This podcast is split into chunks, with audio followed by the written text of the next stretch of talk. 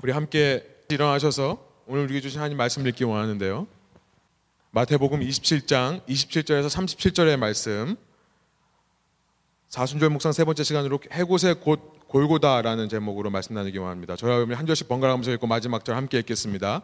마태복음 27장 27절입니다.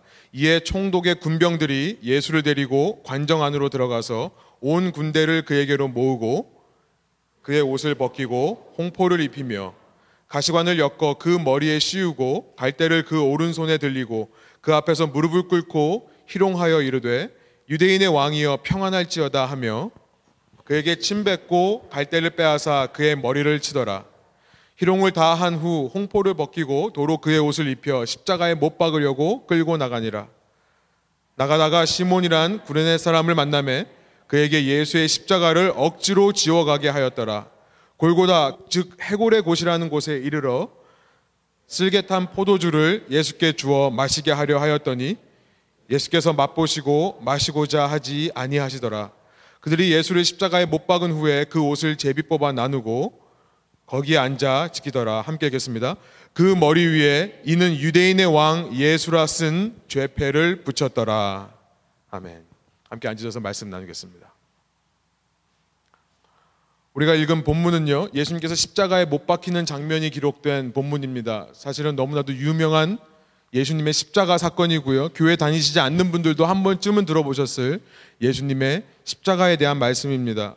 어떻게 보면 이 예수님의 십자가야말로 성경 전체에 구약부터 신약까지 모든 성경의 역사와 모든 성경의 말씀의 클라이맥스, 하이라이트가 되는 부분, 최고조 절정이 되는 부분이라고 우리가 이해할 수 있고요. 말씀을 넘어서서 어떻게 보면 모든 인류 역사 가운데 최고의 클라이맥스가 바로 예수님의 십자가 달리는 이 사건의 장면이라고 말할 수 있습니다. 결국 모든 말씀이 이 예수님의 십자가를 가리키고 있었던 것이고요. 인류의 모든 역사 가운데 하나님의 구원이 이 땅에 임하는 순간이 바로 이 예수님의 십자가에 못 박히시는 장면인 것입니다. 우리는 지금까지 마태복음 27장을 통해서요. 어떻게 하다가 예수님께서 십자가에 못 박히게까지 되셨는가를 이 말씀을 통해 추적해 봤습니다. 예수님의 제자 중 하나였던 가롯 유다가요. 예수님을 배반하죠. 한 밤중에 아무도 모르는 예수님이 어디 있는 곳을 알아낸 가롯 유다는요. 아무도 볼 수 없고 아무도 모르는 그 예수님이 있는 곳으로 대제사장들, 유대인의 종교 지도자들과 장로들, 유대인들의 정치 지도자들의 무리를 인도합니다. 그를 가만 보면 처음부터 예수님을 죽이려고 했던 것은 아니었던 것 같습니다. 때는 6월절이었고 유대인의 최고 명절이었습니다. 또 안식일 바로 전날이었기 때문에 유대인 종교 지도자들과 정치 지도자들이 예수님을 그날 밤에 붙잡는다 하더라도 어쩌지 못할 거라는 생각을 한 모양입니다. 그러나 그 밤에 불법적으로 예수님의 재판이 진행되었고요. 날이 밝자마자 유대인들은 예수님을 로마 총독 빌라도에게 넘겨서 십자가형을 받게 하라고 합니다. 이 결과 자기의 예상과 다른 길로 다른 방향으로 예수님이 죽게 되는 모습을 본 가론 유다는 결국 자신의 목숨을 스스로 끊게 되는 자살을 하게 되는 거죠. 유대를 다스리던 총독인 빌라도가 유대인의 법을 몰랐겠습니까? 아마 잘 알고 있었을 것입니다. 유대인의 명절이고 또 안식일 전날인데 누구를 심판하고 누구를 죽이려 하겠습니까? 이전 6월절의 기억들을 빌라도는 하고 있을 겁니다. 지금까지 매해 6월절이 되면 오히려 내가 죽이고 싶던 죄수라 할지라도 유대인 무리가 요구해서 한 명씩 놓아주는 일이 있어 왔습니다. 그러나 이번 6월절은요, 지난 6월절들과 달라도 너무나 다릅니다.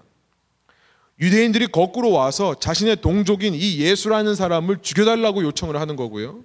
오늘이 지나기 전에 오늘 꼭 십자가에 못 박아 달라라고 소리를 지르며 요구하고 있는 그 상황입니다.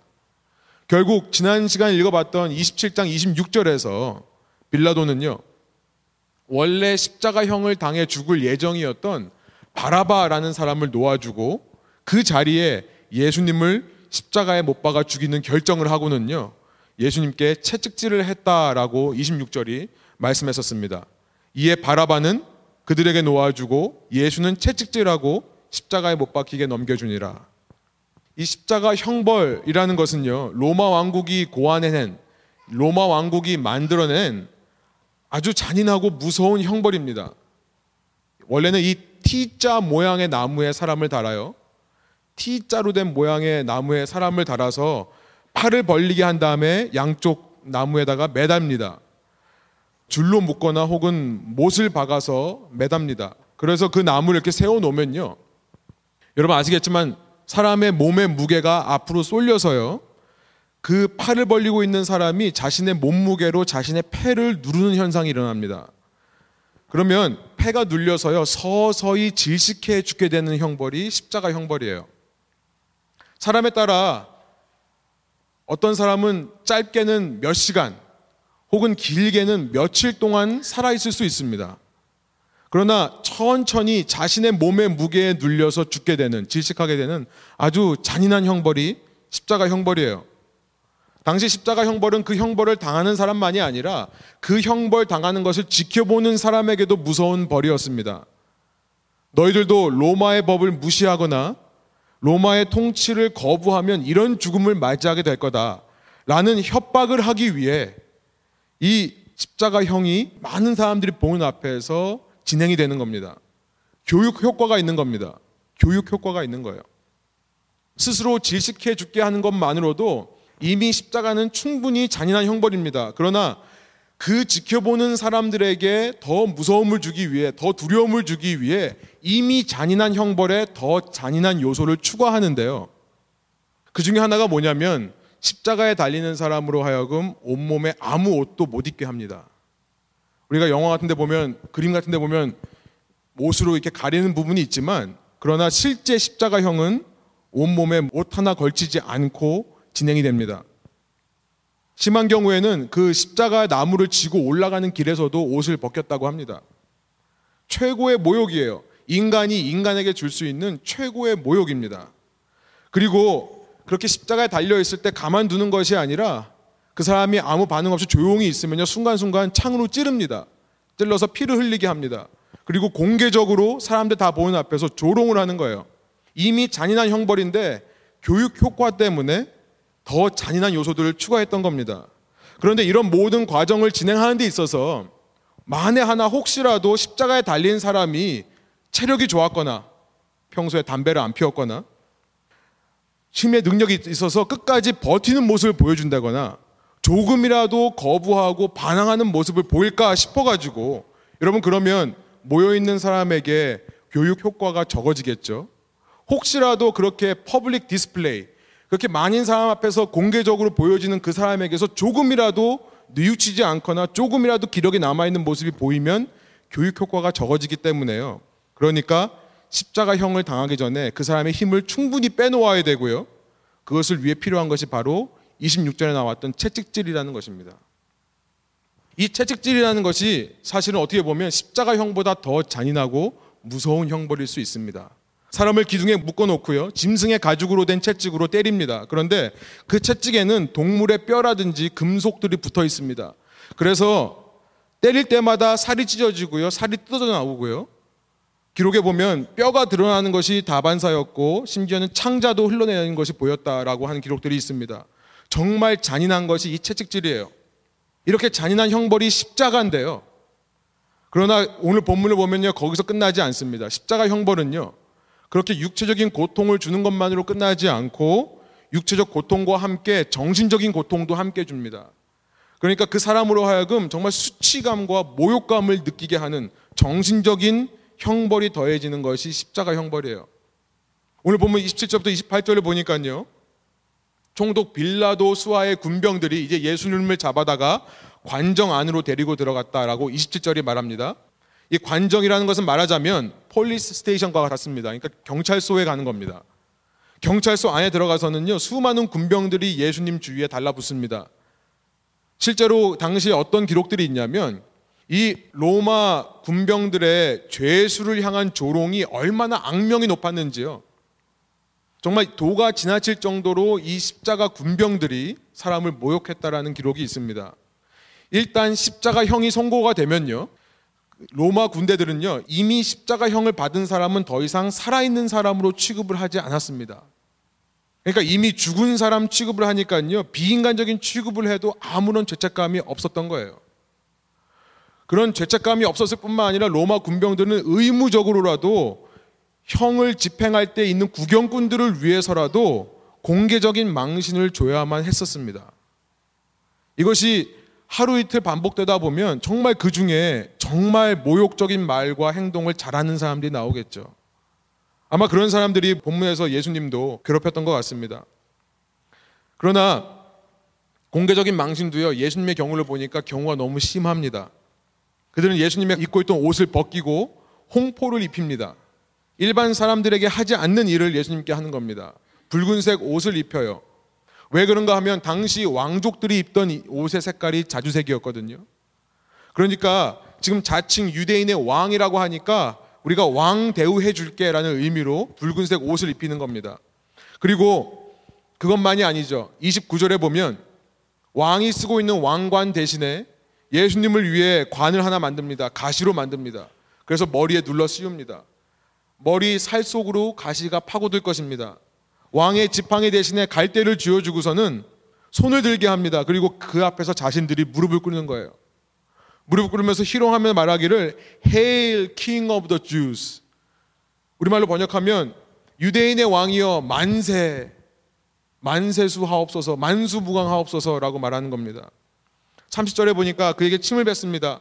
갈대를 빼앗아서 그 가시관을 쓰고 있는 예수님의 머리를 칩니다. 얼마나 아플까요? 31절 그렇게 조롱한 것을 다 한 후에 홍포를 벗기고요. 그 붉은 옷을 벗기고 원래 입었던 옷으로 다시 갈아입힙니다. 여기 보면요. 옷을 갈아입히는 것은 자세하게 묘사하는데 머리에 씌운 가시관은 벗겼다는 표현이 없는 것으로 봐서요. 로마 군병들은 계속해서 조롱하는 의미로 예수님의 머리에는 가시관을 씌워 놓은 것 같습니다. 다른 죄수들한테는 이렇게 하지 않습니다. 예수님에게만 하는 거예요. 그리고 그 가시관을 쓴 채로 예수님은 이제 십자가를 지기 위해 밖으로 나가게 되는 것입니다. 우리는 이 말씀을 묵상하면서 이 질문을 하지 않을 수 없습니다. 왜 예수님께서 이렇게 십자가에서 고난을 받으셔야만 하는가? 우리는 예수님이 왜 십자가를 져야 되는지 압니다. 아까 말씀드린 대로 예수님의 십자가는 어떻게 보면 성경 전체뿐만 아니라 인생 모든 인류 역사 가운데 하이라이트와 같습니다. 그 십자가를 통해 하나님께서 이 땅에 예수 그리스도로 오셔서 우리를 대신해 죽으심으로 말미암아 오늘 우리가 구원을 받게 되는 놀라운 일들이 일어나는 겁니다. 십자가의 의미는 알아요. 십자가를 왜 지셨는지는 알아요. 그런데 왜 꼭 이렇게 고난을 받으셔야 되는가? 질문이 생기는 겁니다. 사실 그 질문은 무슨 질문이냐면요. 예수님께서 일반 십자가 지는 사람들만큼만 고난을 받고 그만큼만 수치를 당했으면 족하지. 왜 예수님이 더 일반 사람보다 더 힘든 십자가를 지고 더 수치스러운 십자가를 지셔야만 했을까라는 질문인 것입니다. 왜 더 힘들고 더 수치스러운 십자가를 지셔야만 했는가? 이 두 가지 질문에 대한 답을 좀 생각해 보려고 합니다. 왜 더 힘든 십자가? 왜 더 수치스러운 십자가인가? 첫 번째로 먼저 어려운 질문부터 답해 보겠습니다. 왜 더 힘든 십자가인가? 왜 예수님은 더 힘든 십자가를 지셔야만 했을까? 여러분 예수님께서 지신 십자가는요 일반 사람이 진 십자가와는 다릅니다. 더 힘든 십자가예요. 모든 십자가형이 물론 모든 사람에게 똑같이 힘든 것이긴 합니다만 예수님의 십자가를 가리켜서 더 힘든 십자가라고 하는 이유는요. 잘 들어보세요. 다른 죄수들은요. 십자가에 달려서 6시간 만에 죽어야 하는 부담과 의무가 없었습니다. 다른 죄수들은 달려서 6시간 만에 죽어야 되는 부담과 의무가 없었던 거예요. 예수님에게는 그런 의무가 있었기 때문에 처음부터 예수님의 십자가는 일반 사람의 십자가보다 더 힘든 십자가였습니다. 말씀드린 대로 또 우리가 살펴본 대로 예수님의 지금 이 십자가에 달리시는 날은요, 안식일 전날이라고 우리가 계속해서 말씀을 나눴습니다. 참고로 27장 62절에 가보면 이날이 안식일 전날이라고 말씀이 나오고요. 마가복음 15장 42절에도 나와 있습니다. 안식일 전날에 이루어진 사건이에요. 유대인들의 하루는 해가 뜨면 시작하는 것이 아니라 해가 지면 시작한다고 그랬죠. 그렇죠? 마가복음 15장 25절에 보니까 지금 예수님께서 십자가에 달리시는 이 시각이 언제냐면 안식일 전날 3시경에 3시경에 십자가에 달리셨다라는 기록이 있습니다. 제3시다. 제3시면요. 우리 시간으로는 오전 9시입니다.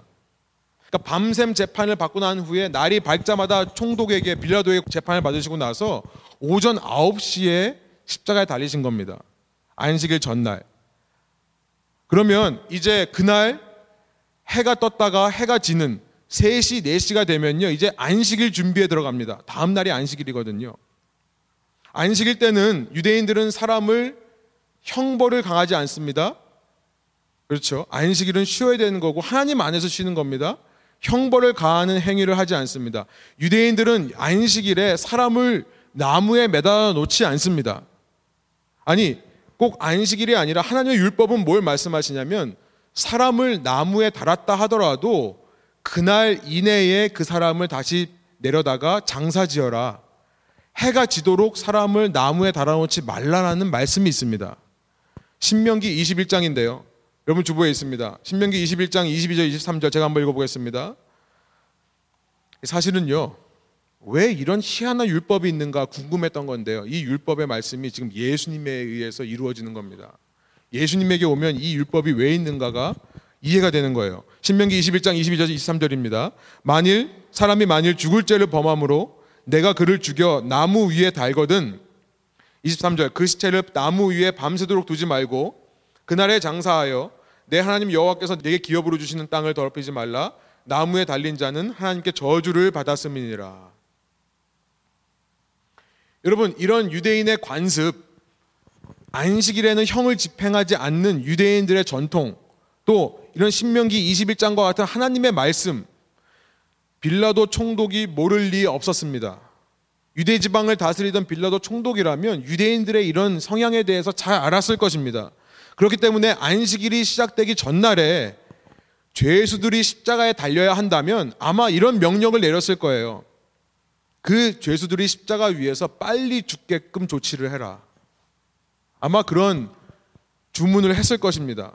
그래서 예수님께 더 채찍질을 한 모양입니다. 일반 사람보다 더 채찍질을 한 것 같아요. 본문 32절에 보면요. 예수님의 십자가를 설명하면서 희한한 구절이 있습니다. 예수님께서 이렇게 채찍질 당하시고 나오는데요. 자기 스스로 십자가를 지고 갈 수 없을 정도로 체력이 없었다는 것을 기록합니다. 예수님께서 평소에 연약해서 그런 것이 아니라요. 그만큼 예수님의 힘이 빠져 있는 겁니다. 여러분 십자가를 아시겠지만 수직으로 세운 나무가 있고 수평으로 그 위에 T자 모양으로 세우는 나무가 있습니다. 수직으로 세운 나무는 그 형벌의 장소에 이미 놓여 있습니다. 사람이 지고 가야 되는 것은 뭐냐면 수평으로 그 위에 얹는 팔 넓이만한 나무예요. 이 나무를 본인이 지고 올라가야 되는 겁니다. 성인이라면 얼마든지 지고 갈 수 있는데요. 그런데 예수님이 그거 질 힘조차 없었다는 것은 뭐냐면 예수님께서 일반 죄수보다 더 채찍질을 당했다는 것을 알게 되고요. 그 이유가 뭔가? 아마 빌라도가 빨리 죽여야 된다고 주문을 했기 때문이 아닌가 생각해 보는 것입니다. 또 십자가에 못을 박습니다. 십자가형은 대부분은 못을 박지 않고요. 밧줄로 팔을 맵니다. 밧줄로 팔을 매기만 해도 질식하는 효과는 똑같이 일어납니다.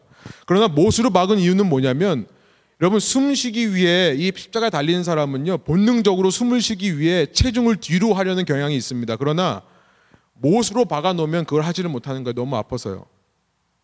그러니까 더 빨리 죽게 됩니다.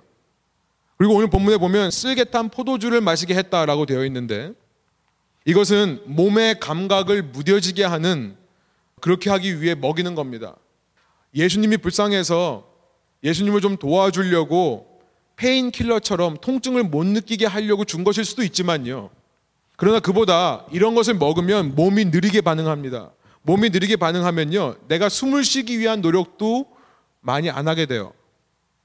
그러면 질식을 앞당기게 되는 겁니다. 일찍 죽게 하기 위해 여러 가지 조치들을 한다고 우리가 이해할 수 있는 겁니다. 예수님께서 왜 이렇게 힘들게 고난을 받으셔야만 했냐고요. 그 답이 뭐라고 그랬죠? 다음 날이 안식일이기 때문에 그렇다는 겁니다. 하나님의 율법 때문에 그런 겁니다. 더 정확히 말하면요. 예수님께서는 하나님의 말씀을 이루시기 위해 더 고난을 받으셨다는 것을 우리가 알게 됩니다. 그 하나님의 말씀이란 신명기 21장에 나와 있는 나무에 달린 자를 밤새도록 두지 말라라는 이런 율법만을 말하는 게 아니라요. 예수님께서 하신 말씀, 예수님께서 제 아들에게 하신 약속의 말씀을 이루시기 위해 이렇게 빨리 죽게 되는 일을 당하셨다는 겁니다. 우리가 계속해서 봤지만 예수님은 계속해서 제자들에게 내가 죽겠지만 3일 만에 부활할 거다라는 것을 말씀해 보셨습니다. 3일 만이라는 말씀이 마태복음 16장, 17장, 20장 또 마가복음, 누가복음 이렇게 보면 나와 있었죠. 주보에 있습니다. 또 예수님은 요나의 표적밖에는 이 폐역한 세대에게 보여줄 표적이 없다라고 말씀하셨습니다. 마태복음 12장이라든지 16장에 나와 있는 내용이에요. 이를 위해 예수님께서는요, 안식일 전날 죽으셔서 안식 후 첫날 살아나시기 위해 빨리 죽게 되는 이 방법을 택하실 수밖에 없는 겁니다. 아니, 이런 빨리 죽게 되는 방법이 예수님께 온 것은요. 그로 말미암아 예수님은 더 고통을 당하시지만 이것을 통해 예수님이 하신 말씀을 이룰 수 있다는 거예요. 오늘 금요일 날 죽어야 토요일 안식일이 지나고 그리고 3일 만에 주일 날 안식 후 첫날 부활하게 되는 것을 그 역사를 이룰 수 있기 때문에 예수님께서 이 고통을 당하셨다는 것으로 이해해 볼 수 있는 겁니다. 여기서 우리가 한 가지 짚고 넘어가고 싶은 게 있습니다. 여러분 우리가 예수님의 십자가라고 하면요. 이렇게 우리를 대신해서 채찍질 맞으시고 피를 흘리고 죽으시는 예수님을 우리가 묵상하면서요. 마음을 참 슬퍼합니다. 마음이 참 아파요. 그래서 그런 장면을 또 강조해서 엄청나게 흥행한 영화들이 있죠. 우리가 40년만 되면 그런 영화를 보고 나서 예수님이 얼마나 아픈 고통을 당하셨는가를 우리가 다시 한번 생각합니다. 물론 도움이 됩니다. 당시 십자가형이 얼마나 잔인한 형벌이었는가를 우리가 추측할 수 있는 것에 도움이 되는 거예요. 또 우리가 아까 찬양한 대로 우리 때문에 죽으신 주님의 은혜를 우리가 기억하고 그 고통에 함께 마음 아파하는 것, 예수님을 불쌍하게 생각하는 것, 다 영적으로 도움이 됩니다. 그러나 실은요, 우리가 마태복음을 자세히 읽어보면요, 특별히 오늘 본문을 자세히 읽어보면 오늘 본문에서 강조하는 것은요, 예수님의 십자가 고통이 아니라는 사실을 알게 됩니다. 제가 여러분에게 당시 상황을 설명하기 위해서 이렇게 자세히 설명하니까 우리가 이 고통에 대해서 확 와 닿지만요. 사실 이 마태복음의 말씀만을 읽어보면요. 너무 담담하고 너무나도 간결하게 예수님의 십자가 형별을 묘사하고 있는 거예요. 사실은 잘 보면 마태복음만이 아니라 복음서 전체가 다 그렇습니다. 너무나 빨리 지나가 버리고요. 너무나 간단하고 간결하게 예수님의 고통에 대해서 얘기를 해요. 예수님이 얼마나 힘드셨는지, 얼마나 아파하셨는지, 어떤 반응을 보이셨는지에 대해서 전혀 말하고 있지 않습니다. 그래서요, 이런 복음서의 말씀을 잘못 오해한 후대 사람들은요, 아, 예수님은 이 땅에 영으로 오셨기 때문에 육체적인 고통을 느끼시지 못해서 그렇다라고 하는 어리석은 착각을 하기도 했습니다. 여러분, 이 본문에서 강조하는 것은요, 예수님의 그 십자가 고난이 무시무시하게 아픈 것이고 정말 잔인하게 힘든 것이었다는 것을 강조하는 것이 아니라요. 그 십자가의 모든 고난은 내가 3일 만에 살아난다고 말씀하신 그 예수님의 말씀을 이루기 위해 필요했던 것임을 말씀하는 겁니다. 무슨 말입니까? 예수님의 십자가 고난을 그 십자가의 죽음은요, 그 자체로 목적이 아니라 부활을 위해 존재한다는 사실을 말씀하시는 거예요. 다시 살아나시기 위해 부활하셔서 예수님께서 뭐 하십니까? 하늘에 올라가셔서 하나님 보호자 우편에 앉아 계시는 겁니다. 그 하나님 보호자 우편에 앉아 계셔서 뭐 하십니까? 보호자 우편에 있다는 것은 통치자의 자리에 있다는 겁니다. 이 땅의 왕으로 다스리시는 일을 위해서 하늘로 올라가서 보호자 우편에 앉아 계시는 겁니다. 그러니까 지금 이 예수님의 무시무시한 십자가 고난은요, 결국 예수님께서 부활하셔서 왕으로 통치할 것을 말씀하시기 위한 기록인 거예요. 우리로 하여금 이 고난 자체에 집중해서 이 고난 자체를 우리가 아파하고 하는 것도 중요하지만요. 그러나 그보다 더 큰 목적이 있다는 것입니다. 에베소서 1장과 빌립보서 2장에 보시면 바로 그렇게 십자가를 통해 이루신 주님의 일들에 대해서 찬양하고 있습니다. 에베소서 1장 20절부터 22절입니다. 그의 능력이 그리스도 안에서 역사하사 죽은 자 가운데서 다시 살리시고 하늘에서 자기 오른편에 앉히사 모든 통치와 권세와 능력과 주권과 이 세상뿐 아니라 오는 세상의 일컬음 모든 이름 위에 뛰어나게 하시고 또 만물을 그 발 아래에 복종하게 하시고 그를 만물 위에 교회의 머리로 삼으셨느니라. 빌보서 2장 7절부터 11절. 오히려 자기를 비워 종의 형체를 가지사 사람들과 같이 되셨고 사람의 모양으로 나타나서 자기를 낮추시고 죽기까지 복종하셨으니 곧 십자가에 죽으십니다. 이러므로 하나님이 그를 지극히 높여 모든 이름 위에 뛰어난 이름을 주사 하늘에 있는 자들과 땅에 있는 자들과 땅 아래에 있는 자들로 모든 무릎을 예수의 이름에 꿇게 하시고 모든 입으로 예수 그리스도를 주라 시인하여 하나님 아버지께 영광을 돌리게 하셨느니라. 여러분 예수님은요 이 사실을 아신 겁니다. 십자가를 당하시면서 내가 이제 죽게 되었구나라고 절망하셨던 것이 아니라요. 예수님은 이 사실을 아신 거예요. 이후에 예수님께서 하나님 보호자 우편에서 통치하실 것을 아셨습니다. 그렇기 때문에 이 십자가를 담대하고도 잠잠하게 지금 참아내고 계시는 거고요. 복음서가 그런 예수님의 모습을 기록하고 있는 겁니다. 이 모든 고난과 수치를 이겨내시는 겁니다. 이것을 빨리 앞당겨서 말씀대로 3일 만에 살아나기 위해 나에게 고통이 더해진다 하더라도 일반 사람들이 당하지 않는 고통이 나에게 더해진다 하더라도 예수님은요. 여러분 히브리서 12장의 말씀이 놀랍습니다. 예수님은요. 그 뒤에 있는 기쁨을 위하여 이것을 참으셨고요. 개의치 아니하셨다. 부끄러움을 개의치 아니하셨다라고 말씀합니다. 우리 히브리서 12장 2절을 한번 한 목소리로 읽어볼까요? 믿음의 주요 또 온전하게 하신 이인 예수를 바라보자. 그는 그 앞에 있는 기쁨을 위하여 십자가를 참으사 부끄러움을 개의치 아니하시더니 하나님 보좌 우편에 앉으셨느니라. 여러분 본문 속에 나타나 있는 예수님의 그렇게 힘없이 끌려가는 것처럼 보이는 그렇게 사람들로부터 많은 고난을 당해 절망 가운데 죽게 되었다고 하는 그 사실에 한탄하는 것처럼 보이는 그 예수님의 모습과 이 히브리서의 모습이 일치합니까? 우리가 본문을 오해하는 겁니다. 우리가 본문을 오해하는 거예요. 예수님께서는요, 고난을 이겨내셨어요. 그런데 우리는요, 자꾸 그 고난에 집착하는 겁니다. 물론 첫 시간 나눈 대로 우리가 그 고난에 동참하기 위해서 예수님의 고난을 깊이 묵상하면서 금욕적인 훈련하는 것이 굉장히 중요합니다. 그러나 우리가 생각하는 고난, 금욕은요, 고난을 위한 고난이 아닌 거예요. 금욕을 위한 금욕이 아닌 겁니다. 금식하기 위한 금식이 아닌 거예요. 지난 시간 말씀 나눈 대로 또 오늘 다시 한번 말씀을 통해 강조하는 대로요. 우리가 고난을 묵상하는 이유는요. 그 고난뿐만 아니라 고난을 통한 영광을 묵상하는 겁니다. 그 고난 이후에 예수님께서 어떤 영광을 받으셨는가? 그의 왕 되심을 인정하고 찬양하고 예배하는 것을 위해 우리가 금욕적인 행동을 하는 거고 고난에 동참하는 겁니다. 내 삶에 주님께서 왕으로 다스리는데 아직도 내 삶에 주님을 왕으로 인정하지 않는 부분, 여러분 그 부분을 잘라내기 위해 우리가 금욕하는 거예요. 단지 그냥 고난에 동참하기 위해 고난을 위한 고난이 아니라 금욕하기 위해 금욕을 위한 금욕이 아니라 우리는 분명한 목적을 가지고 하는 겁니다. 고난 뒤에 계신 영광. 왜 예수님의 십자가가 더 아프고 고통스러워야 했습니까? 그 십자가를 통해 예수님은 당신이 말씀하신 대로 또 성경에서 기록된 대로 3일 만에 부활할 것을 아신 겁니다. 그것을 위해 자기의 죽음이 빨리 앞당겨져야 되는 거예요. 안식일이 지난 다음에 더 이상 안식일이 신앙의 중심이 아니라 안식 후 첫날이 우리가 이렇게 모여서 드리는 이 예배 날, 안식 후 첫날, 주일이 신앙의 중심이 되게 하기 위해 이 주일에 신도, 신자들이 모여서 함께 예배 드리는 가운데 하나님께서 왕으로 좌정하시고 이들의 신자의 삶 속에서도 계속해서 왕으로 살아가시기 위해 예수님은 더 힘든 고난을 참아내신 겁니다. 여러분 우리가 사순절 기간 동안에 고난을 묵상할 때요. 이 의미가 우리 가운데 있어야 하겠다는 거예요. 두 번째 질문이 있었습니다. 왜 더 수치스러운 죽음을 죽으셔야 했는가?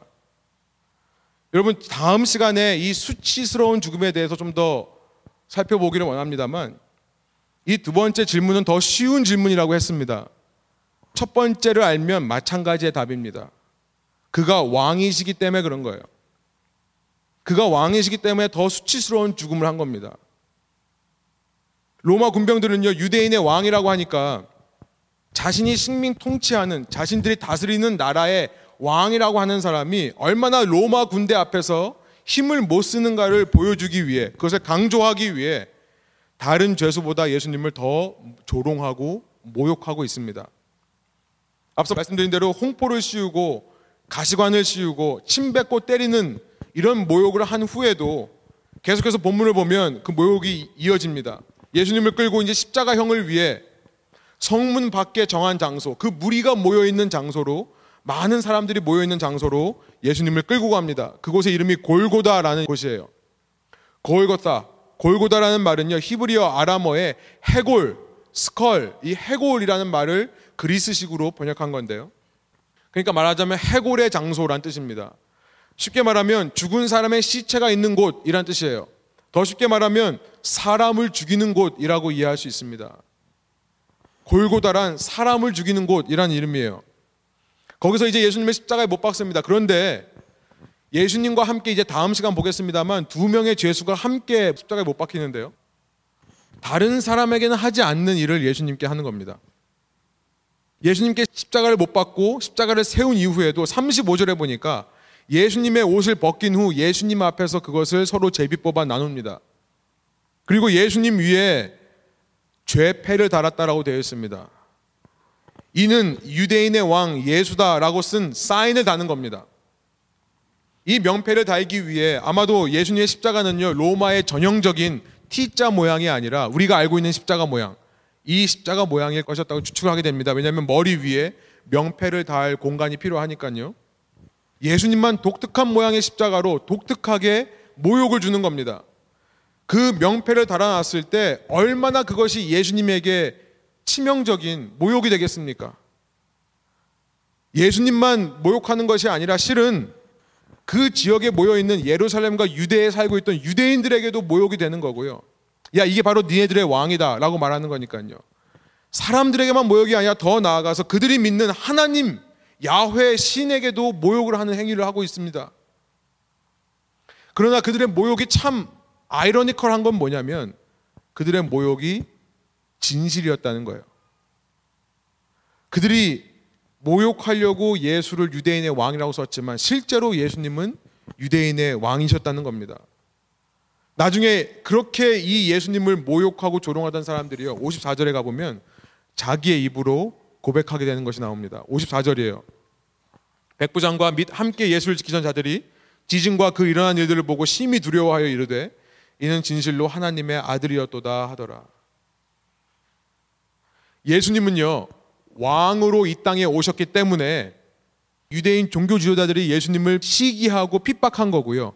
예수님께서 이 땅에 왕으로 오셨기 때문에 그 종교 지도자들이 예수님을 붙잡아다가 불법적인 재판을 했던 거고요. 예수님께서 이 땅에 왕으로 오셨기 때문에 그들이 예수님을 로마 군대, 로마 빌라도 총독에게 넘겨서 십자가형을 당하게 했던 것입니다. 여러분 예수님께서 이렇게 조롱당하시고 수치당하시는 일을 겪은 것은 단지 우리 죄 때문만이 아니라는 거예요. 다시 말씀드립니다. 단지 우리 죄 때문만이 아닙니다. 단지 우리가 불쌍해서 이런 고통을 겪으신 것만이 아니라는 겁니다. 죄인된 우리의 왕 되시기 위해 그랬다는 거예요. 결국 돌아보면요. 예수님께서 일반 사람보다 더 심한 고통의 십자가를 당하신 이유도, 더 힘든 십자가를 당하신 이유도, 그가 이 땅에서 왕으로 부활하셔서 다스리시기 위해서 그랬던 거고요. 그가 이 땅에서 겪는 십자가 형보다 더 수치스러운 형벌을 당한 이유도 뭐냐면 그가 왕으로 이 땅에 오셨기 때문이라는 것을 발견하게 되는 거죠. 그가 왕이시기 때문에 더 고통당하고 그가 왕이시기 때문에 더 수치를 당하시는 겁니다. 단지 우리 죄 때문만이 아니라는 거예요.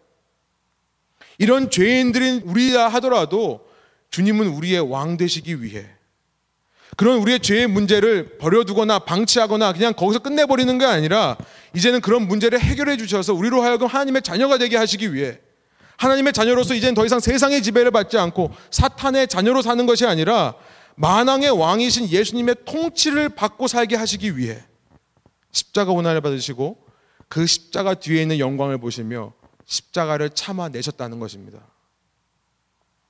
여러분 이런 본문의 메시지 앞에서 사순절 기간 동안에 우리의 적용은 무엇이 되어야 하겠습니까? 여러분 우리가 아까 말씀드린 대로 십자가 고난에 동참한다고 했는데요. 분명한 목적을 가지고 동참해야 하겠습니다.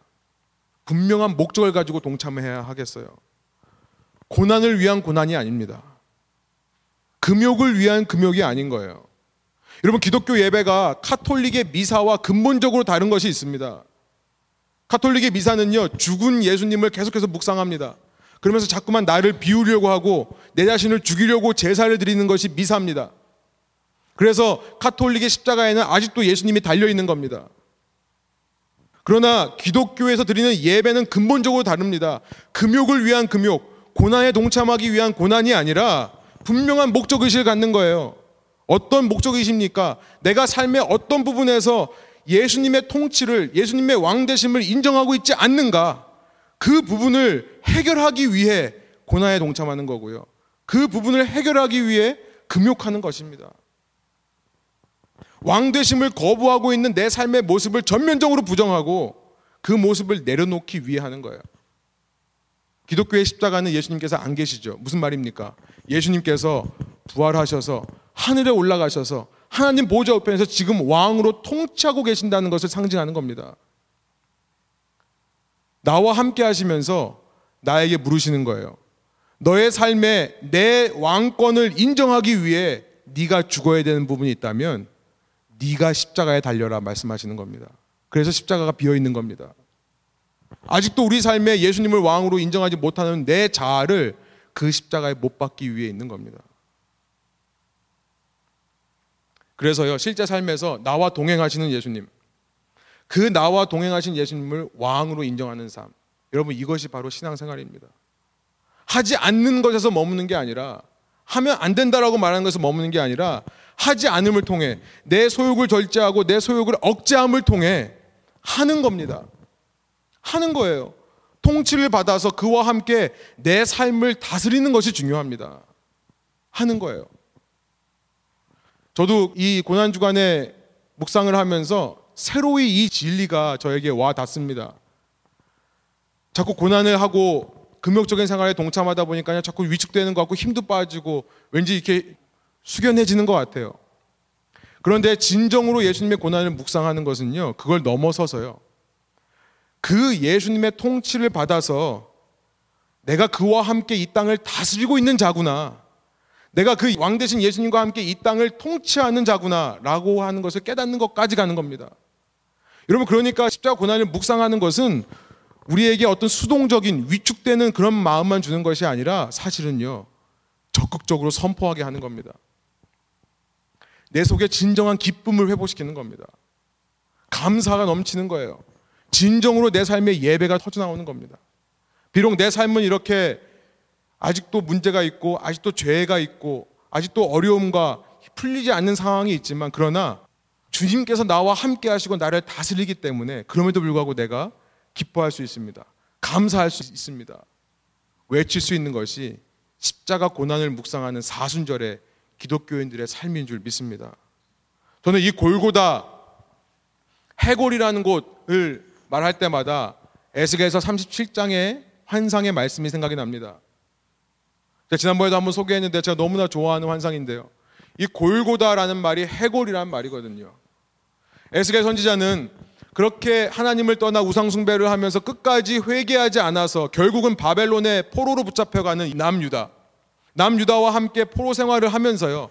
그 포로 생활 가운데 하나님의 환상 계시를 받습니다. 그 계시가 뭐였냐면 하나님께서 한 골짜기로 에스겔을 인도하시는데 그 골짜기에 마른 뼈가 가득합니다. 마를 대로 말라져서 생기가 전혀 없는 그 뼈로 가득한 무덤을 발견합니다. 하나님께서 에스겔에게 묻습니다. 인자야, 이 뼈들이 능히 살 수 있겠느냐? 에스겔이 주님께서만 아십니다. 라고 대답하니까 너가 이 뼈들에게 내 말씀을 대언하여 선포하면 살아날 것이다. 에스겔은 실제로요. 하나님 말씀하신 대로 똑같이 따라서 선포를 합니다. 그랬더니 그 뼈에 힘줄이 생깁니다. 살이 오릅니다. 그 위에 가죽이 덮입니다. 그러면서 하나님께서 명령하시니 온 땅에서부터 생기가 몰려와서 그 속에 들어가서요. 마지막에 그 수많은 마른 뼈들이 뭐가 됩니까? 하나님 나라의 군대가 되는 거예요. 그 환상을 바라보는 겁니다. 저는요, 이 골고다에 서 있는 십자가가 바로 그런 거라고 생각합니다. 골고다에 서 있는 십자가는요, 실패의 십자가가 아닌 겁니다. 세상에서 그렇게 얻어맞아 터져가지고 불쌍한 예수님의 십자가가 아닌 겁니다. 그렇게 마른 뼈라 하더라도 그 마른 뼈 위에 십자가가 박히고 그 위에 예수님께서 달리심을 통해 그 밑에 있는 해골들이 살아나는 여러분 승리의 십자가인 줄 믿습니다. 은혜의 십자가고요. 능력의 십자가입니다. 우리가 그 사실을 발견하면요. 고난 중에서 우리는 그 고난의 진정한 의미를 깨닫게 됩니다. 고난 뒤에 있는 영광이에요. 그 영광을 우리가 깨달을 때 우리 삶에는요. 세상이 줄 수 없는 평안과 기쁨이 임하게 되는 것입니다. 다시 한번 오늘 하루를 살아갈 수 있는 힘을 공급받는 거예요. 다시 한번 이 순간 하나님께 외칠 수 있는 주님 사랑합니다. 주님 감사합니다. 외칠 수 있는 힘이 십자가로부터 생겨나는 겁니다. 여러분 저는요 저희가 어떤 한 목사님께서 비슷한 말씀을 하셨는데 제가 좀 응용해서 말씀드릴게요. 저희는요 저희를 서로를 바라볼 때마다 사람들의 얼굴을 한번 바라보세요. 옆에 있는 분들 한번 지금 한번 쳐다보세요. 여러분 저는 좀 희한한 상상을 해봤는데요. 여러분 바라보실 때마다 이 사람 머리 위에 십자가가 꽂혀 있다는 상상을 한번 해보시면 어떨까요? 내 머리 위에 십자가 꽂혀 있다. 여러분 머리가 해골입니다. 그렇죠? 제 이 해골 위에 십자가 꽂혀 있다고 생각을 한번 해보세요. 그 십자가 위에서 예수님께서 흘리신 피가요. 제 몸을 덮고 있습니다. 이미 덮고 있어요. 이 땅에서 내가 고난에 동참하고 이 땅에서 내가 어려움을 겪고 힘든 상황 속에서도요. 나는 좌절하지 않습니다. 나는 절망하지 않습니다. 내 머리 위에 십자가 꽂혀 있기 때문에 그래요. 주님께서 내 삶의 왕으로 다스리고 있기 때문에 그렇습니다. 여러분 그 주님과 함께 걸어가는데 이 세상 어디가 두렵겠습니까? 어떤 상황이 우리를 얽어맬 수 있겠습니까? 어떤 상황이 우리로 하여금 감사하지 않게 할 수 있겠습니까? 여러분 이 사순절 기간 동안에 진정으로 예수님의 고난을 묵상하시면서요. 늘 자각하십시오. 여러분 머리 위에 예수님의 십자가 꽂혀 있다는 사실을 기억하십시오. 그 십자가로 말미암아 우리가 예수님을 왕으로 선포하며 사는 존재라는 것을 인정하시고요. 매일마다 왕으로 선포하시면서 그 가운데서 선포할 때 얻게 되는 능력과 기쁨과 평안을 누리시는 저와 여러분 되기를 간절히 소원합니다. 함께 기도하시겠습니다.